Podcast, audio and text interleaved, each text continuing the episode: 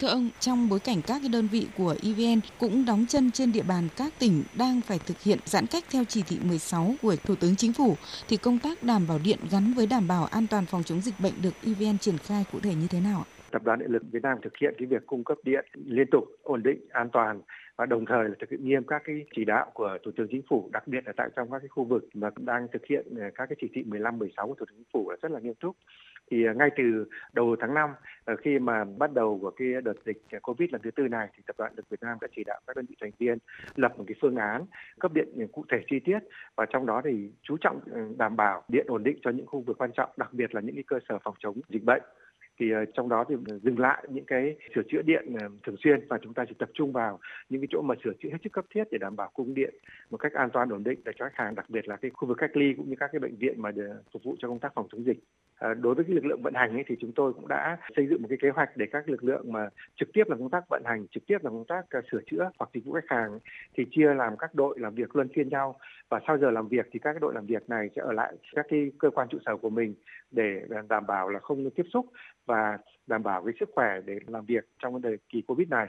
đối với cái công tác mà cung cấp điện cho các cái khu vực mà cách ly rồi các bệnh viện ấy, thì chúng tôi cũng đã lập một cái phương án để cấp điện ít nhất là bằng hai nguồn dự phòng. Trong trường hợp mà phát sinh những cái khu mới thì chúng tôi cũng đã chỉ đạo các đơn vị điện lực bố trí các cái máy phát điện à, dự phòng để sẵn sàng cung cấp điện trong mọi tình huống cho các cái cơ sở và phục vụ công tác phòng chống dịch covid này ngoài ra thì chúng tôi cũng đã đẩy mạnh cái giao dịch điện tử trong cái việc cung cấp các dịch vụ điện lực để đảm bảo cái việc mà giải quyết các cái yêu cầu của người dân và khách hàng về cung cấp dịch vụ điện lực thì không bị à, ảnh hưởng.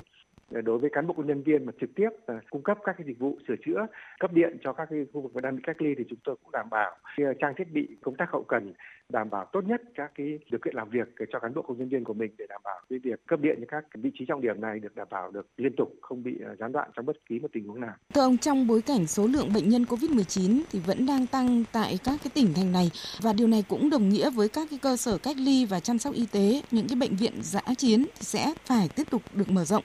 Ờ, việc đảm bảo điện với các cái yêu cầu cao hơn thì cũng phải được đặt ra. Vậy thì ông có thể cho biết cụ thể về các cái phương án đảm bảo điện tại các cái cơ sở khám chữa bệnh, nhất là các cái bệnh viện giã chiến khi được mở ra? Ở trong cái bối cảnh tình hình dịch bệnh ờ, Covid hết sức phức tạp như hiện nay thì ờ, các đơn vị thành viên của chúng tôi đặc biệt là các đơn vị điện lực thì đang phối hợp rất chặt chẽ với các cái cơ quan quản lý tại địa phương để chúng tôi có những cái thông tin sớm nhất về cái việc mà mở rộng hoặc là tăng cường thêm các cái cơ sở cách ly, các cái bệnh viện giã chiến để chúng tôi lập một kế hoạch cấp điện ở phương án ở mức độ cao nhất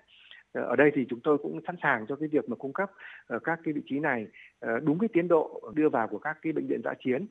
Và chúng tôi cũng đảm bảo là cái việc cấp điện cho các cái khu vực này được đảm bảo từ hai nguồn khác nhau. Trong đó khi trong trường hợp cần thiết thì phải có một cái nguồn diesel dự phòng và ngoài ra thì chúng tôi cũng đã lên một cái kế hoạch để sẵn sàng các cái vật tư thiết bị và nhân lực cần thiết để khi mà có yêu cầu của các cơ quan quản lý tại địa phương thì chúng tôi sẽ có một cái giải pháp đồng bộ và kịp thời để thiết lập ngay cái việc cấp điện cho các cơ sở mà sẽ được ờ, xây dựng trong thời gian sắp tới. À, thưa ông cùng với việc đảm bảo điện cho các cơ sở y tế thì việc đảm bảo điện cho các cái chốt kiểm soát phòng chống dịch COVID-19 tại các cái địa phương thì được thực hiện ra sao ạ? Ờ, các cái ờ, chốt mà hiện nay để phục vụ công tác phòng chống dịch tại các địa phương thì cũng đã được ờ, xây dựng ở rất nhiều tại các địa phương.